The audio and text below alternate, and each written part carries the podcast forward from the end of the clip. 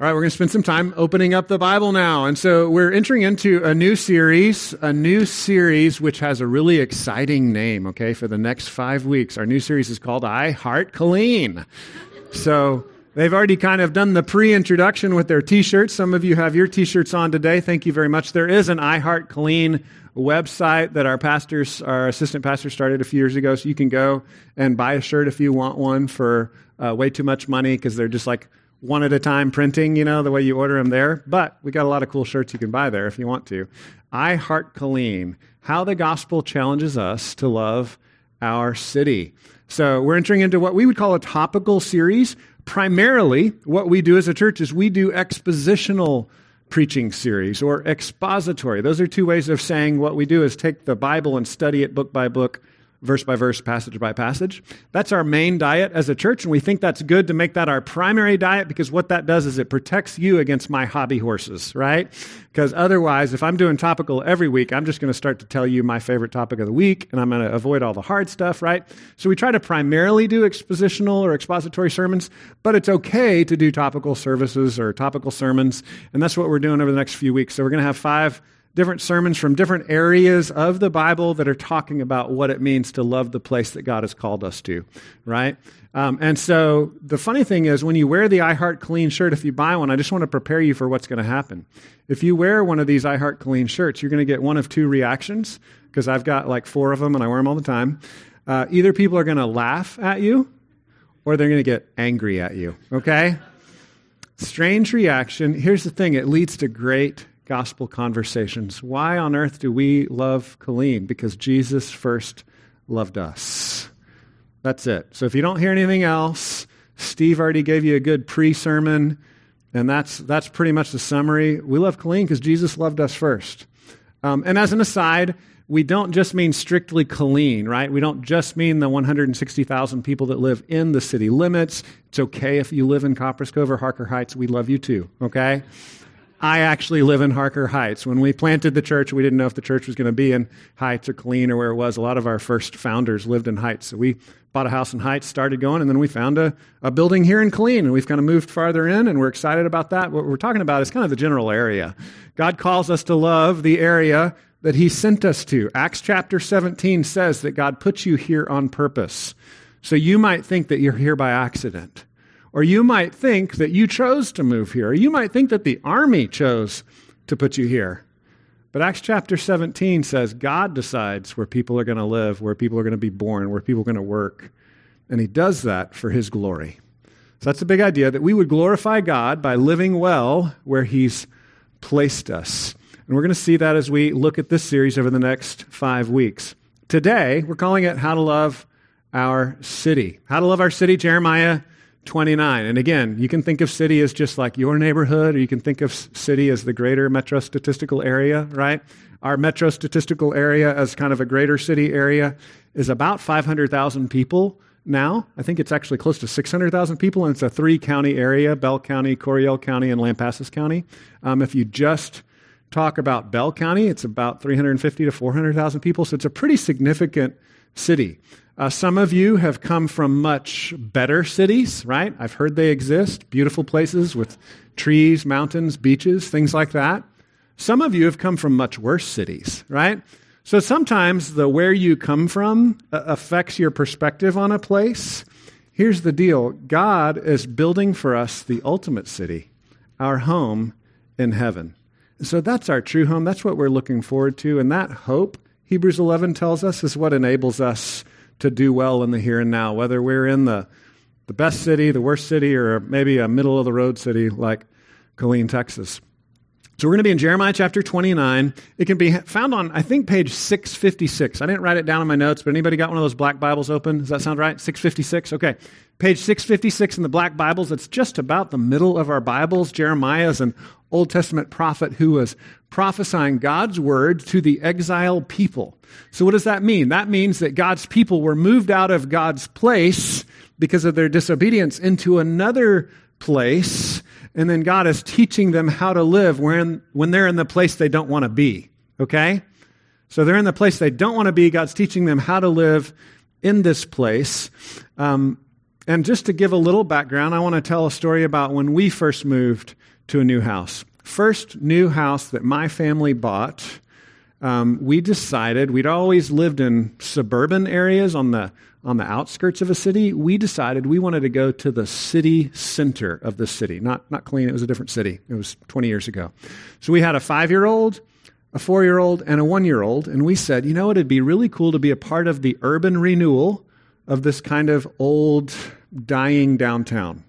And some renewal was already happening. It wasn't like we were the first ones, right? But we moved into a semi rough neighborhood. We were fixing up a house. We just thought it was really cool to be part of the renewal here. And also, as a side bonus, we really loved like 1915 bungalows. So we got to, you know, buy a cool old house and fix that up as well. We loved the front porch and all that. Well, we had just moved in. We'd been there a few months, and we're starting to kind of feel settled. Um, we'd put our youngest to bed, and I was reading bedtime stories to the four year old and the five year old. Um, I think it was late summer, early fall, so you know the sun was still out, streaming through the beautiful big windows of our bungalow. There's the front porch. We're, we're in the living room up front. I'm reading stories. My, my cute little kids are snuggling up to me in their PJs. I'm reading a story. It's like a picture perfect moment, right? Like, this is home. Like, this is, this is what I thought I was signing up for when I became a dad. This is what I thought I was signing up for when we bought this house in this downtown place. Like, this is so sweet and beautiful. And we're reading the story and we're enjoying it, and the kids are paying attention and they're having fun and we're snuggling. Everything's perfect and beautiful. And then I hear a really loud crash, this horrible crash sound, and I look over out the window behind my head and someone had just crashed a car into my neighbor's house directly across the street. And there were screams, um, and the car was like up on the lawn. It hit their hit the house. It was just nuts, right? It was like, okay, I, I asked my wife to, to take the kids and watch them as I go over and help out, right? Because I'd been a Boy Scout, so I would read the Boy Scout magazine that had like a life saving story in it every week. So I was like, I'm ready for this. I've been preparing my whole life. So I run out and, you know, I'm going to go help these people. And as I get closer, I recognize there's no blood or anything, thankfully. Um, they don't seem to be seriously injured, but there's a lot of screaming taking place. And the woman is screaming things like, Help us, help me, uh, get him off me, help me. So in my brain, quickly assessing the situation, this guy is uh, hurting her, and I need to get him off of her, right? So, big dude in the driver's seat, and this lady in the passenger seat, and it looks like she's trying to get out the passenger door and he's like grabbing her and not letting her get away. So I hear her screaming for help. I'm like, all right. So I reach in, his window's open. I reach in his window to grab him. He was only twice as big as me, so I figure I had a fair chance, right? I reach in through the window, grab him, and I'm trying to pull him off of her so she can get away. And then guess what happens? As I'm grabbing him to pull him off of her, she starts yelling at me, Get off him! Don't hurt him, right? I'm like, Wait, what's happening? You were just asking for help a minute ago, and I'm totally confused. I'm starting to figure out there might be some drugs involved. I'm not sure exactly. And so I'm kind of stunned by her telling me not to hurt the giant man that's twice as big as me anyway. But anyway, so I kind of let go for a minute. And then as soon as I let go of him, he scurries off. He jumps over her out her window and he runs down the street. Crazy thing is, he was wearing like t shirt and boxers his boxers start falling down while he's running down the street. My wife is like looking up from the front porch, like, I can't believe this is happening. This is the weirdest thing I've ever seen in my life. I think she was like covering my kid's eyes, you know. It was so bizarre. And I think it's a great picture of, of what our lives are often like. We, we sometimes think we found the perfect home and that everything is picture perfect. Everything is so sweet. This is the way it's supposed to be, right? The biblical word shalom. Ah, I've made it. And then something horrible happens. You're like, okay, this is nuts. We got to move tomorrow. Like, this is not, I don't know what we've done, but I don't know if we want to live here anymore. And I think no matter where you live, whether you live in the worst city or the best city, they're always a combination of glorious, beautiful things and sinful, broken things because that's just the world we live in. We live in a world that reflects the glory of God, that reflects the glory that mankind is made for, yet is also damaged by sin. And so, again, just to clarify, some of you grew up in terrible cities, right? Where everybody was on meth and it was, a, it was just a freak show and you're so glad to be in like a normal place like this, and you're like, this place is awesome, right? But I just want to encourage you, you haven't arrived yet. God's preparing a better place for us. Jesus says in John 14, I'm preparing a place for you. This isn't it. Some of you came from a better place, right? You came from one of the top 10 most beautiful cities in the U.S., and then the army moved you here, you here, and you were crying, and you're like, I can't believe we're here. This is so terrible. There's no trees, there's no mountains, right? Because the place you were at was so much more beautiful. But again, that place wasn't home. It might have been prettier than this place, but Jesus is preparing a place for us. There's a better place to come. And so our perspective shouldn't be a comparing our cities here on earth. It should be comparing wherever we are to the ultimate city we're, we're headed to, our true home in heaven with God. And that enables us to follow Jesus in the here and now. Philippians 2 says Jesus left the perfection of heaven to come here to save us. And then he says he's inviting us to follow him and do likewise. So we focus less on our perfect comfort of being in the perfect city and say, okay, this is where Jesus has me. How can I follow him here? What's that going to look like? So, how to love our city, Jeremiah chapter 29. The context is similar because, again, these guys were exiled. They weren't in God's place, they were in the God forsaken place of Babylon. And they were like, what do we do? How do we do this? Jeremiah chapter 29, starting verse 1. These are the words of the letter that Jeremiah the prophet sent from Jerusalem to the surviving elders of the exiles and to the priests, the prophets, and all the people whom Nebuchadnezzar had taken into exile from Jerusalem to Babylon. This was after King Jeconiah and the queen mother, the eunuchs, the officials of Judah and Jerusalem, the craftsmen, the metalworkers had all departed from Jerusalem. Okay, so it's putting it in context. They'd all been torn out of their home, exiled to this other place, right? Uh, they'd been taken over by this empire of Babylon. It says then in verse 3 the letter was sent by the hand of Elasah, the son of Shaphan, and Gemariah, the son of Hilkiah, whom Zedekiah, king of Judah, sent to Babylon to Nebuchadnezzar, king of Babylon. Okay, so again, lots of context, history. This is real. It really happened. Now here's what it said, verse 4.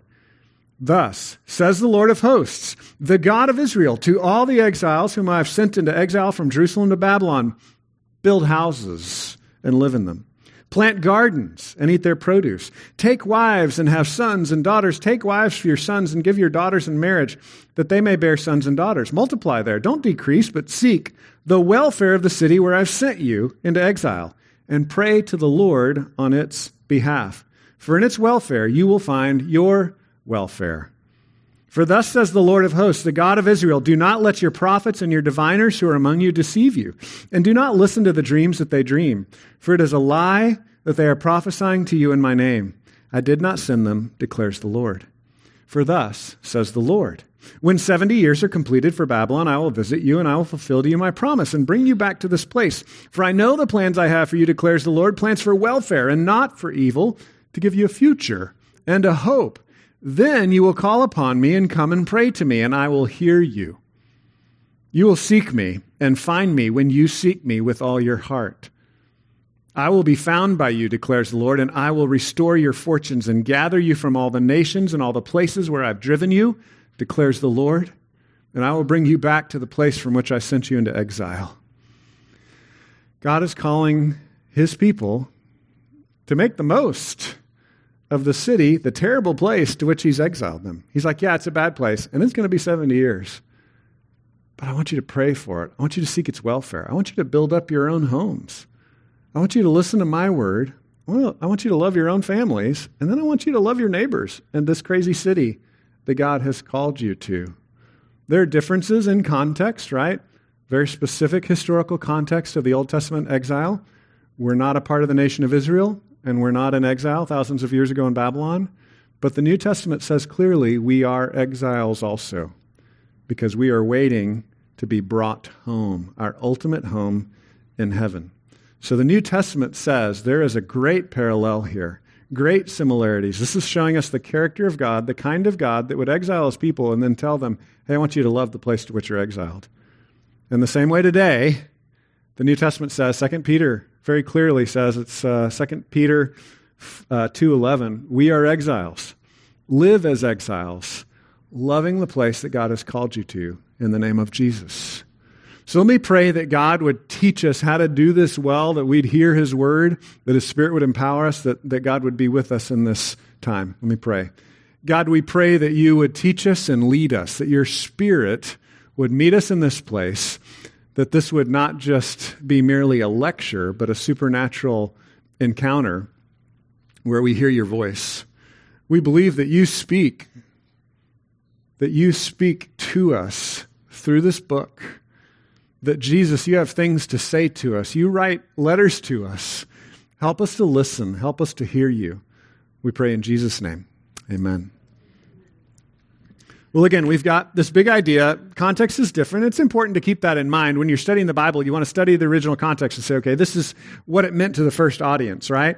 But then when we look at the New Testament, we see, okay, we have very strong parallels. We're, we're living in kind of a spiritual parallel to this reality. We're, we're in exile also, 2 Peter 2.11. We're, we're not home yet. We're not there yet. We haven't arrived yet. And we are to follow Jesus. We have a Lord, the King of the universe, who left the comforts of heaven, who became a human being, moved into our terrible neighborhood, lived the perfect life in this terrible neighborhood, died a sacrificial death, taking our sins upon himself, rose from the dead, conquering sin and death, and then says, Hey, do likewise. Live like me. So we see this parallel. Philippians 2, this is what Jesus did. Jeremiah 29, this is what God did with his Old Testament people. And then 1 Peter 2.11, hey, we're, we're supposed to follow the same pattern. So what do we see when we look at Jeremiah 29? We see that the way that we're going to love our city is by loving the Bible, God's Word, loving our family, and loving your neighbors. Loving God's Word, loving our family, loving our neighbors. We can be overwhelmed by thinking, okay, I got to love the whole city. What is this? 600,000 people, 300,000 people? How many is it? Do I have to love everybody at the same time? Do I have to love all of America, all the nations? How do I do this? He gives us simple steps. Love God's word. Love your own family. Then love your neighbors. Okay? Um, so, starting off, loving God's word. Little background Jeremiah 28, we get kind of the anti word. We we get a false prophet in Jeremiah 28. So, I encourage you to go back and read it on your own time. The guy's name is Hananiah. And so, it's really interesting. We get in Jeremiah 29 a letter from God. Like, this is what God says. It's a letter written directly to his people. But in Jeremiah 28, we had a false prophet, Hananiah, who said, Hey, here's the plan. Don't invest in this city because you're only going to be here a couple of years, and then it's all going to be over with, right? Hananiah was preaching the message that everybody wanted to hear. Hananiah was like the cool megachurch pastor that had a huge social media following, and everybody loved what he said, and he made everybody feel better. Now, I got to be careful. Um, I, we're not against megachurches, right? It, our goal as a church is to grow larger and more powerful and take over the city, right? So we all want to get there.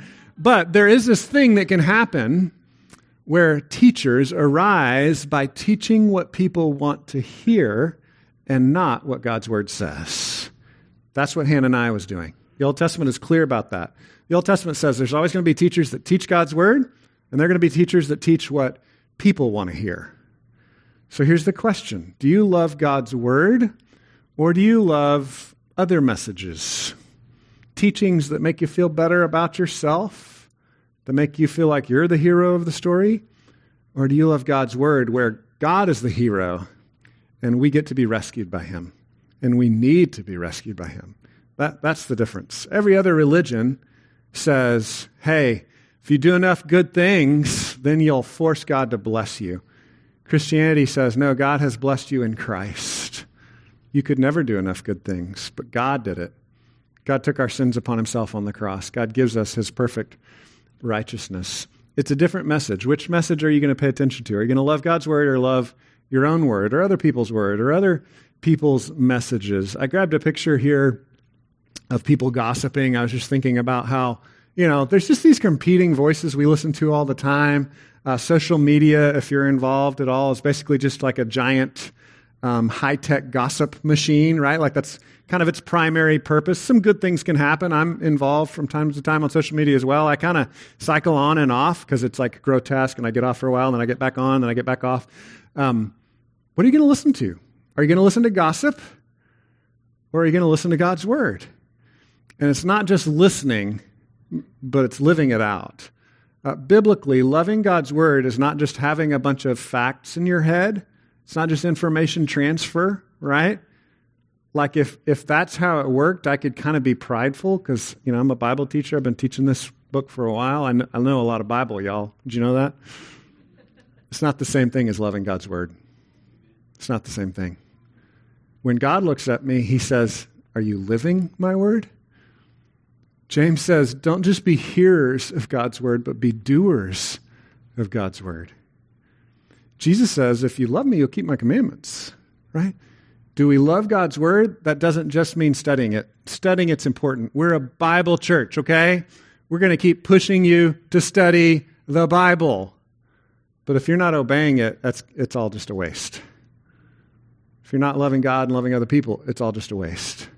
So loving God's word means not just reading it, listening to it, putting it in your head, but, but putting it in your, your heart and your hands and applying it and living it out in the world. Loving God's word. Here's what's really crazy is God just straight up writes a letter to his people, right? He gives them a letter. Now, in verse 8 and 9, we see, uh, let's read 28, 8 and 9, or 29, 8 and 9. Hananiah had done his thing in chapter 28, and here's his response.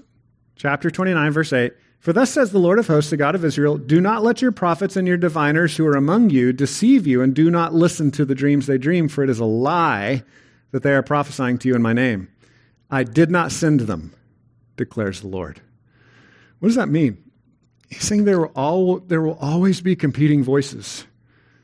1 John 4 lays this out really clearly, right? 1 John 4, it's like there's going to be all kinds of spirits and voices in the world. What are you going to listen to? Are you going to listen to the, the spirit of Jesus? Or are you going to listen to the million other voices that are out there? Now, to be clear, sometimes there's agreement, right? Our book often agrees with other people and other religions and self help books and all this other stuff we can listen to. So there's a lot of overlap. It's not like it's evil to ever read other things or other look, every, uh, ever look at other books. But this has to be the Supreme Court. This weighs everything else that we hear and see and read and understand. So there's this direction of like, hey, be nice to people, right? Lots of other religions say that. This book tells us you can only do that through Jesus. He's your only hope. And so, so we need what this book has, which is different than what the other books say. Uh, so look again at verse uh, 2. No, not verse 2. Where is it? Verse 4. Thus says the Lord of hosts, the God of Israel, to all the exiles whom I have sent into exile from Jerusalem to Babylon. God is speaking to us in this moment, what's really fascinating, these guys were exiles. They actually got a letter, right? This was the letter that was written to them. Do you ever wish that God would just write a letter to you? Like he would just tell you, this is what I've said, this is what I have for you. You ever wish that?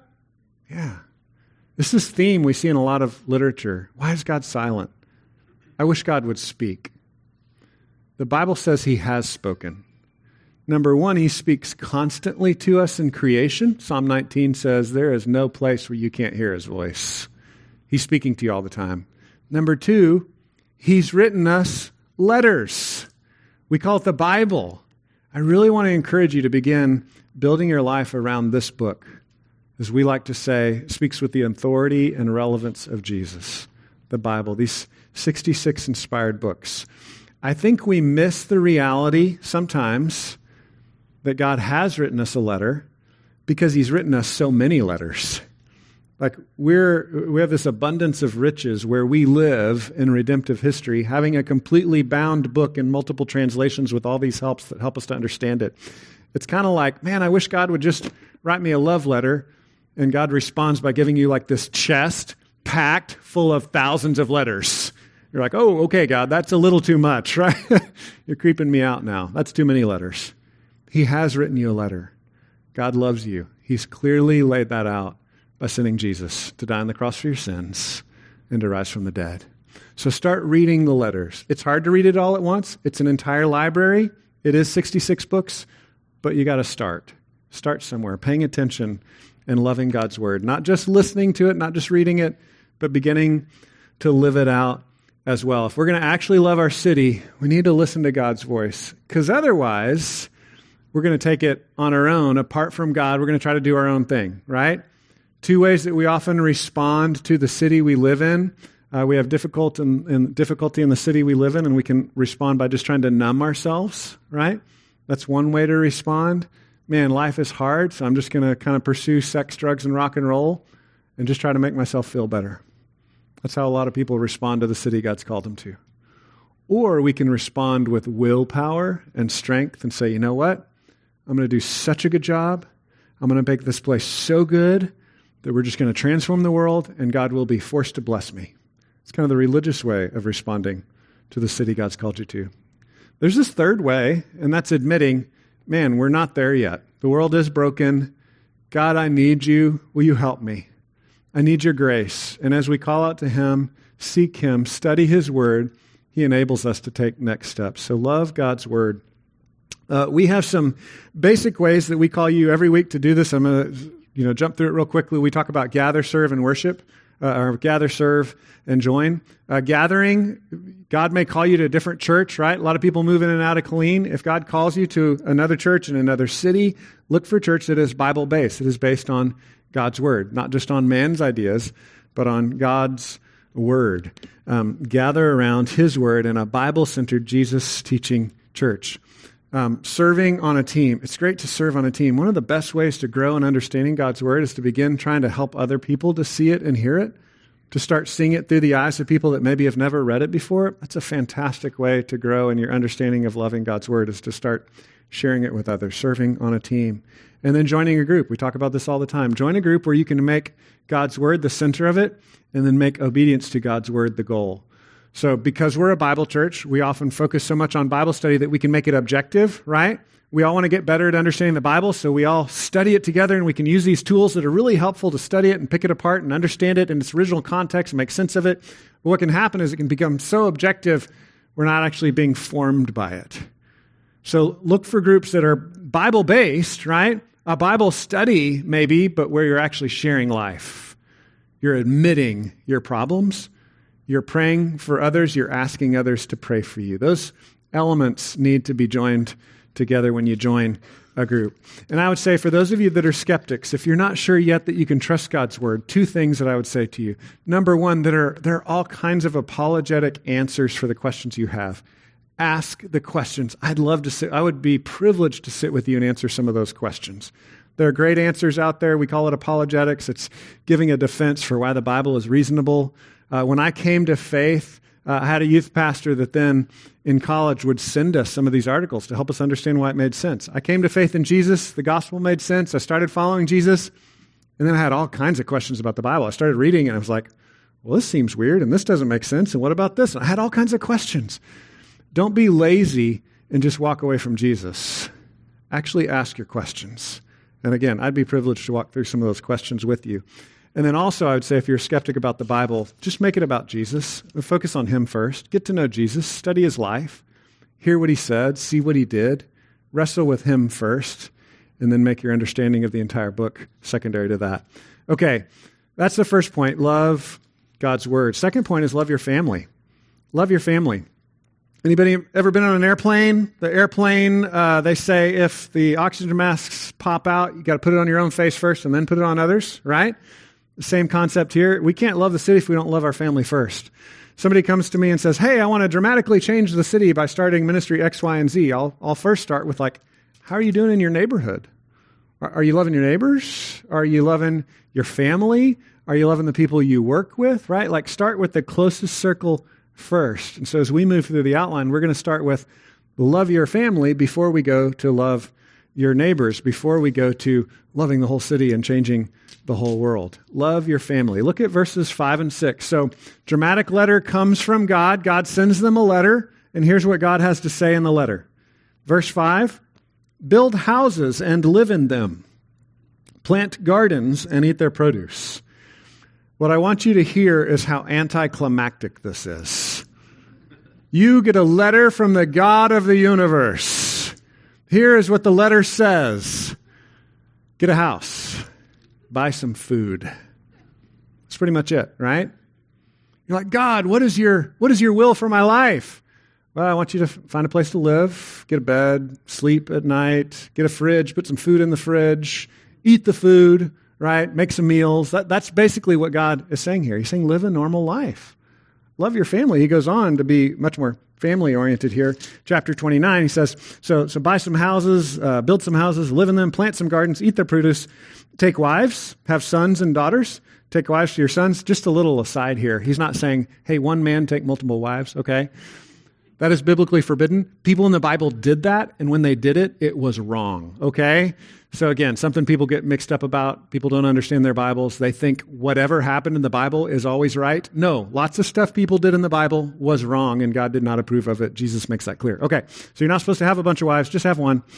So he's saying, community, find wives and, and husbands and have sons and daughters and, and multiply, right? So he's going on. Take wives, have sons, have daughters. Take wives to your sons. Give your daughters in marriage that they may bear sons and daughters. Multiply there and do not decrease.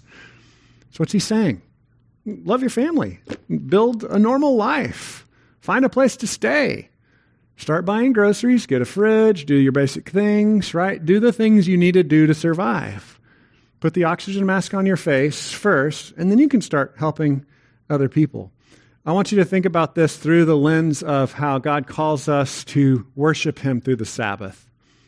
There's this rhythm. The Sabbath says that we're supposed to set aside a day every week to just stop. Stop our normal work, relax, rest, worship God.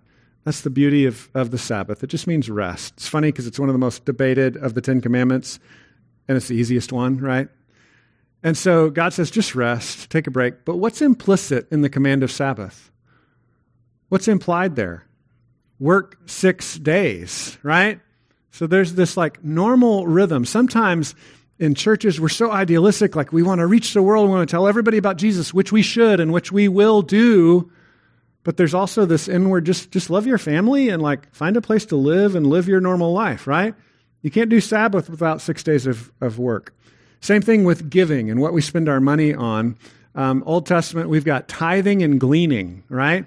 Tithing is where you set aside 10% of your goods and your money to share with others. What does that imply?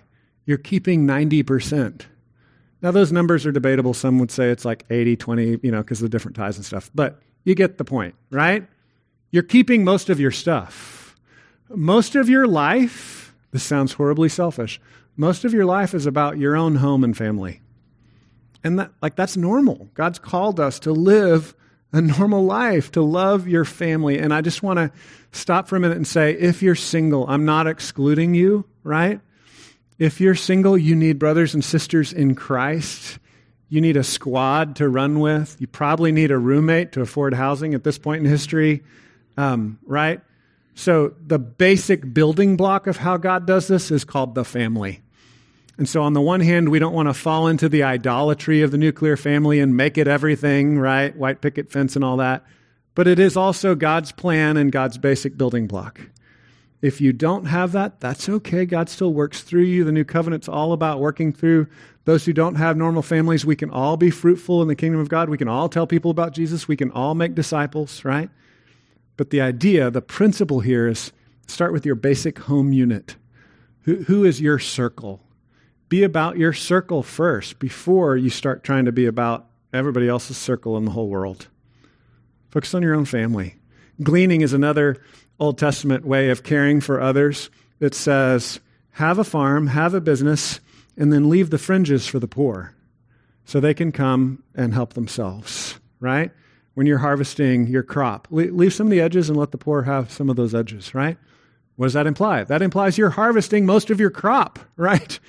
Most of it goes to you. So this this sounds like a, a like the most non-Christian point ever. I'm saying we're all about ourselves. No, but like the normal Daily life is you change diapers, you make meals, you water your trees, you pay your rent, right? The normal Christian life is being about your own circle. And then that's like the platform out of which you can serve others. That's a, a little mini community then you've built to which you can welcome others into it. So I grabbed a picture here of a dad reading kids a story. Um, read your kids, love your kids, invest in your own family if you want to go into full time ministry, one of the first requirements is that you love your own family. That's like written into the text. You can't love other people if you don't know how to love your own family. You can't be responsible with other people's lives if you haven't learned to be responsible with your own family. How are you serving the people that are in your own circle? Do you have a healthy family? Do you have a health, healthy spiritual life? Do you have healthy rhythms if, if you're single or if you're married with kids? Do you have a healthy home life? What does your circle look like? Are you loving Jesus with the few things that he's given you?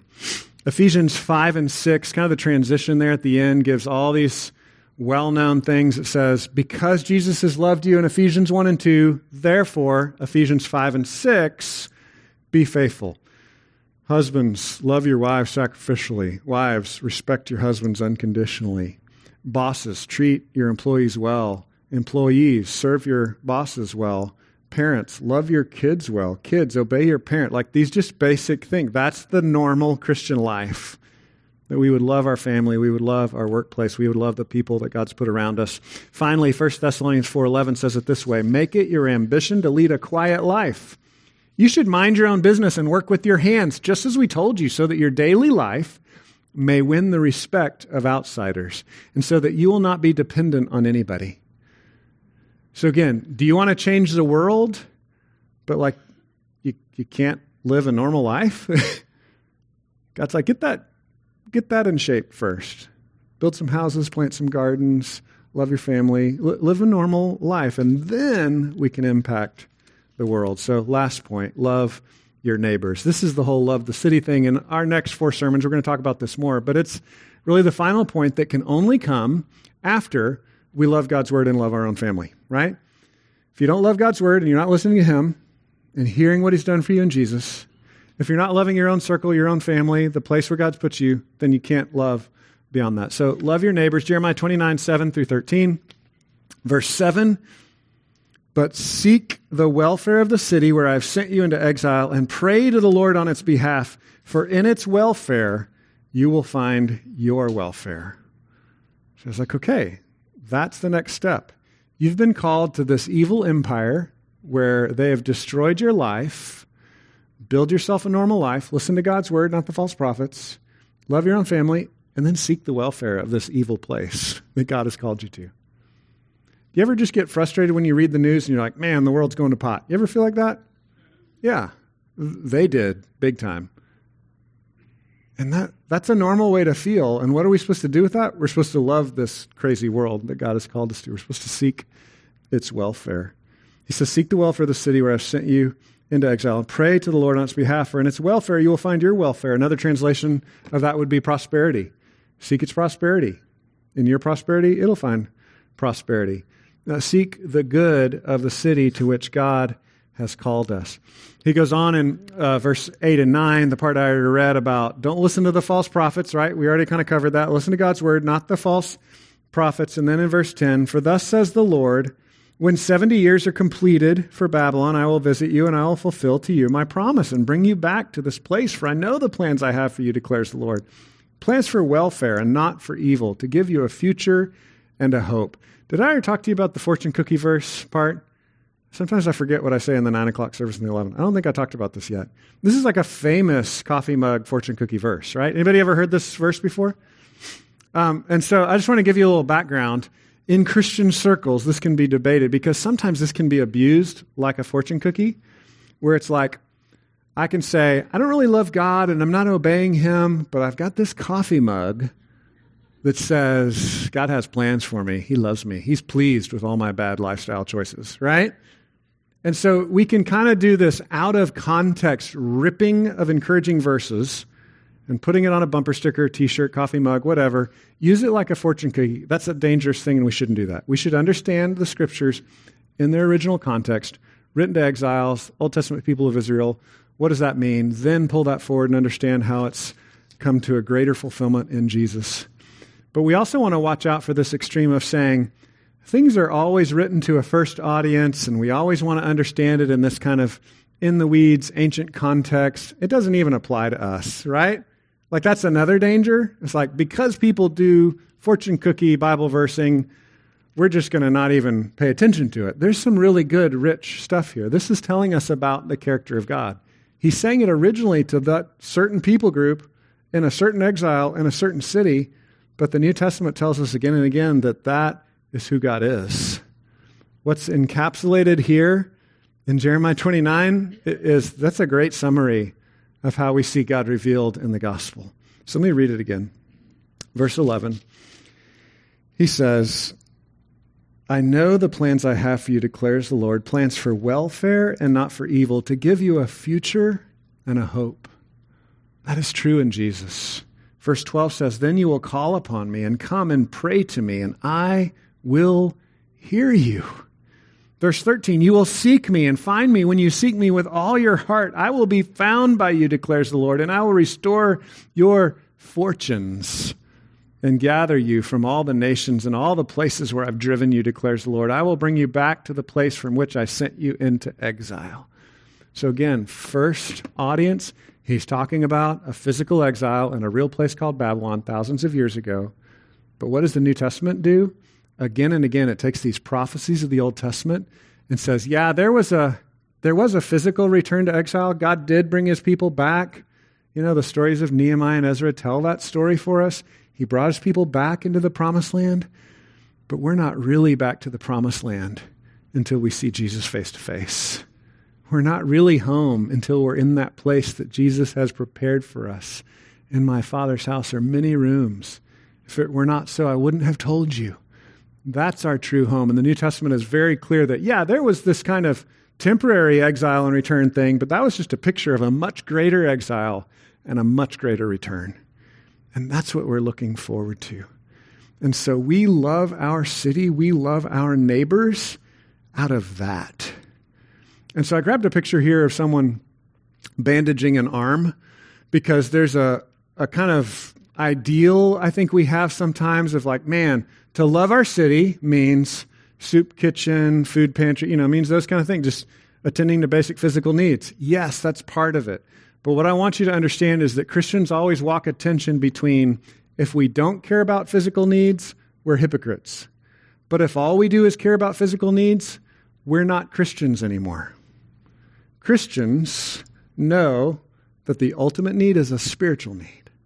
And so we're always to be living in both of those worlds. If you see someone that's bleeding out, you help them, right? That's what Christians do because Jesus loved us. We love other people. And that includes attending to physical needs. But by definition, what makes a church a church and not a hospital or a school or an orphanage or all these other good things we could be is that we're a broadcast center of the story of Jesus that the ultimate way to love our neighbors is to tell them about Jesus, say you're separated from God because of your own sin and my sin. We're all separated. We're all on the outside of paradise. None of us are home because we ran away from home. We rebelled. We left Eden with Adam and Eve. We've all made that same decision and said, God, I don't want you. I just want your stuff. And we've ruined the world and we've ruined our own lives, but Jesus took our sin upon himself in the gospel. And if we forget that message, we're not a church anymore. So should should the church be about bandaging physical needs? Of course, yes. We're gonna we're gonna resettle an Afghan family that's that are refugees. That's one of the things we're doing. Uh, we give money to the food pantry. You know, we do things like that. But our primary goal, our primary business, is proclaiming the message. You even see this kind of um, primary secondary focus in Acts chapter six. Um, there's a problem where some widows are being overlooked in Acts chapter 6. And it's a real issue. There seem to be some like multi ethnic, they're having trouble getting along, some ethnic differences, and, and real widows that have real needs, right? And what do the apostles and elders do? They say these needs need to be attended to, but we've got to prioritize prayer and the ministry of the word. We've got to prioritize the message. If we lose that, we've lost everything. So then they elect some guys. They elect some deacons to take care of these physical needs, and they deal with it. So they do deal with the physical needs, but they're always prioritizing the message. And so different churches answer this in different ways, right? Like, how much of our time as a church are we going to attend to physical needs? Well, the primary thing we're going to be about is broadcasting the Word of God. And then there's going to be a trickle down of like, if, if we don't care about people, right, then we're not really living out the message that we believe.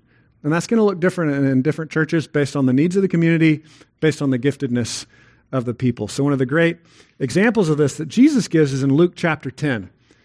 He says in the Old Testament, we're told to love our neighbors, and we're still under that same command love your neighbor. This dude comes up to Jesus and he's like, okay, well, who's my neighbor? this guy's thinking, You mean love my nice neighbors, right? That's what I would prefer. Only love the neighbors that you get along with. Only love the fun neighbors. Only love the easy neighbors. And what does Jesus do? He gives the Good Samaritan story. I can't go through the whole thing, but go back and read it. Jesus turns their world upside down. He says, Oh, you think you only have to love the good people and not the bad people? I'll tell a story where the bad person is the hero of the story, where the bad person loves the good person. Then he's like, Okay, who's the loving one in the story? The guy's like, The bad guy, right? it's like, it doesn't matter what tribe you're in. It doesn't matter where you live. It's like, are you going to love people or not? That, that's, that's the end result. Are you going to do God's word or are you just going to talk about it? So we're to love the people God's put around us. And I would just say a good way to think about this is just start with one or two. Pray, right? That's part of what he says in the instructions to the exiles. He says in verse 7 pray to the Lord on its behalf, for in its welfare you will find your own welfare. Don't just do, but pray and ask God to lead you. And then don't think, I'm going to love everybody all the time and fix everything, because you can't. You're not that big. Start with just an incremental next step. Who's the neighbor that you can love? It might be physically the person living next door to you. It might be the person you work with. It might be a person at your kid's school. Um, where, where is that next step? Look for areas where you can use your gifts to meet other needs and help people to understand the grace of Jesus as you meet those needs. Resist the temptation to think that you have to start a citywide organization to make a difference. You don't need a platform to love your neighbors. You don't need a brand right? We live in this world that is over marketed, over social media. Like there's just too much of it. And we think we need a platform, we need followers, we need a brand, we need marketing, we need a logo. No, just love your neighbor. Then, if you get really good at loving your neighbor, and then maybe loving two neighbors, and then maybe loving three neighbors, maybe then you've got some experience under your belt and you can help teach other people how to love their neighbors, right? Maybe then it'll multiply into an organization. But start by loving your neighbor. So, the secret to loving our city is not loving everybody everywhere all the time 600,000, 400,000, whatever the numbers are that you want to deal with. Love your neighbors. Who are your neighbors? Who are the people that God's placed around you? Pray and ask God to show you. We'll wrap up here.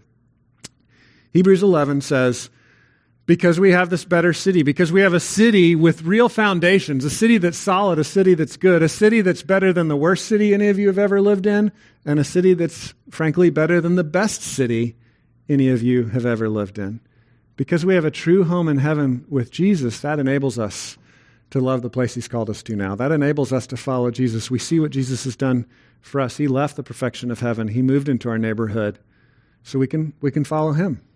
We can love this place because Jesus has loved us first. 1 John 4:19, we love because he first loved us. So how do we love our city? We love God's word first of all.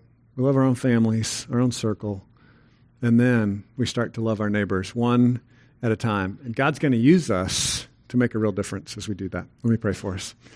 God, thank you that you love us and you call us to yourself in Jesus. Help us to make a difference as we see uh, many new people come and go this summer. We pray that you would use us for your glory uh, to give them a little glimmer of hope, a little glimmer of your grace in Christ. And we pray this in Jesus' name. Amen.